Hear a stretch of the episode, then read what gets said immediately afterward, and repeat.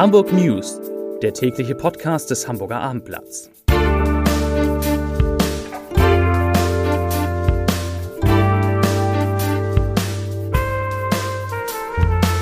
Herzlich willkommen. Mein Name ist Lars Heider und heute geht es in den Hamburg News um die Corona-Lage in Hamburg und auf der Lieblingsinsel der Hamburgerinnen und Hamburger auf Sylt. Weitere Themen. Das Miniaturwunderland öffnet wieder und Shibo bekommt einen neuen Chef. Dazu gleich mehr. Zunächst aber wie immer die Top 3, die drei meistgelesenen Themen und Texte auf abendblatt.de. Auf Platz 3 Pfingsten. So wird das Wetter in Hamburg und im Norden. Auf Platz 2 Gastronomie auf Sylt. Landrat befürchtet zweites Ischgl. Und auf Platz 1 Sylturlauber positiv getestet, 307 Menschen in Quarantäne. Das waren die Top 3 auf abendblatt.de. Hamburg wird die Impfpriorisierung in seinem Impfzentrum in den Messehallen auch über die vom Bund zum 7. Juni angekündigte Aufhebung hinaus beibehalten. Im Impfzentrum würden kurzfristig nur Termine an Menschen vergeben, die gemäß der Impfpriorisierung einen Anspruch auf eine bevorzugte Schutzimpfung haben und bereits zur Terminvereinbarung aufgerufen wurden. Das sagte Sozialsenatorin Melanie Leonhardt, die ja auch gleichzeitig Gesundheitssenatorin ist. Es stünden im Impfzentrum aber vor allem Zweitimpfungen an. Die Spielräume für Erstimpfungen seien begrenzt. Heute sind in Hamburg 145 neue Corona-Infektionen gemeldet worden. Das sind 45 Fälle weniger als gestern und etwas weniger als vor einer Woche. Am Donnerstag vor einer Woche waren es noch 174 und somit sinkt der Inzidenzwert wieder auf 42,7 Neuinfektionen pro 100.000 Einwohner in den vergangenen sieben Tagen. Nachdem ein Urlauberpaar positiv auf das Coronavirus getestet worden ist, stehen auf Sylt, der Lieblingsinsel der Hamburgerinnen und Hamburger, noch mehr Menschen unter Quarantäne als zunächst gemeldet. Das Paar, um das es geht, hatte nach Rückkehr in seinen Heimatort am vergangenen Mittwoch Symptome einer Covid-19-Erkrankung gezeigt und sich mit einem PCR-Test auf das Virus testen lassen. Der PCR-Test war positiv.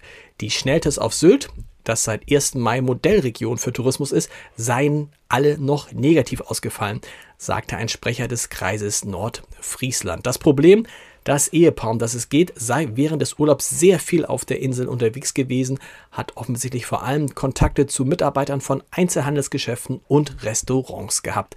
Inzwischen gibt es 307 engere Kontaktpersonen, die sich in Quarantäne begeben mussten.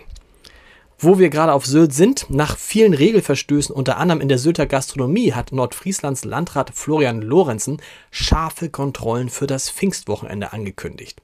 Er ermahnte die Gastwirte und die Gäste, die Corona-Maßnahmen einzuhalten und verwendete dafür einen drastischen Vergleich. Er sagte, ich zitiere, in Nordfriesland darf kein zweites Ischgl entstehen. Wenn es über Pfingsten notwendig ist, werden wir hart durchgreifen. Zitat Ende. Der Landrat drohte mit Schließung von Lokalen. Sollten zu viele Gäste angetroffen werden, müssten die Überzähligen innerhalb einer halben Stunde entfernt werden, auch wenn sie noch vor vollen Tellern und gefüllten Gläsern sitzen. So geht's auf Sylt zu. Die Pandemie hat einer Umfrage zufolge im Norden kaum zu Zahlungsrückständen bei Mietwohnungen geführt. Bei rund 480.000 untersuchten Mietverhältnissen sei es bei weniger als einem Prozent zu Corona-bedingten Zahlungsverzögerungen gekommen. Das geht aus einer heute veröffentlichten Mietenumfrage hervor. Für mehr als 70 Prozent dieser Fälle seien bereits individuelle Vereinbarungen getroffen worden. Anders sieht es bei Gewerbeimmobilien aus. Bei 8.468 untersuchten Gewerbemietverträgen sind laut Umfrage 13 Prozent von Zahlungsausfällen betroffen. Besonders kritisch ist die Lage natürlich in der Hotellerie, in der Gastronomie und im Einzelhandel. In diesen Branchen sei zum Teil die Hälfte der Mieten ausgefallen. Eine gute Nachricht, das Miniatur Wunderland öffnet nach fast 200 Tagen wieder für Besucher. Wir werden ab dem 27. Mai mit massiv reduzierter Kapazität die Züge von Skandinavien bis nach Rom rollen lassen. Das teilten die Chefs der größten Modelleisenbahnanlage der Welt heute mit. Allerdings darf man am Anfang nur mit 130 Gästen öffnen. Das rechnet sich leider nicht. Miniaturwunderland-Gründer Friedrich Braun sagt dazu, ich zitiere, damit sind wir von einem halbwegs rentablen Betrieb noch meilenweit entfernt. Mit jeder Öffnungsstunde vergrößern wir unseren Verlust um gut 100 Euro. Auch deshalb haben wir lange mit der Entscheidung gerungen. Zitat Ende. Freigeschaltet sind jetzt alle Tickets bis August und aus der Erfahrung des vergangenen Jahres ist es nach den Worten Brauns sinnvoll, sich im Vorwege eine Eintrittskarte für das Miniatur Wunderland zu sichern.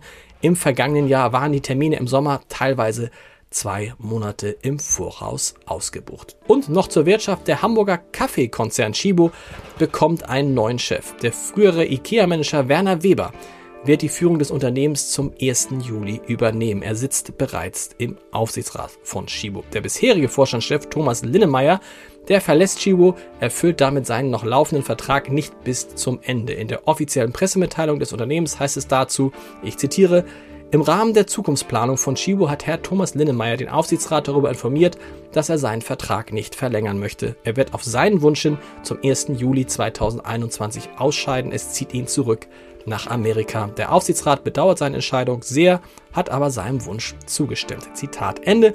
Podcast Ende. Wir hören uns morgen wieder um 17 Uhr. Bis dahin. Tschüss.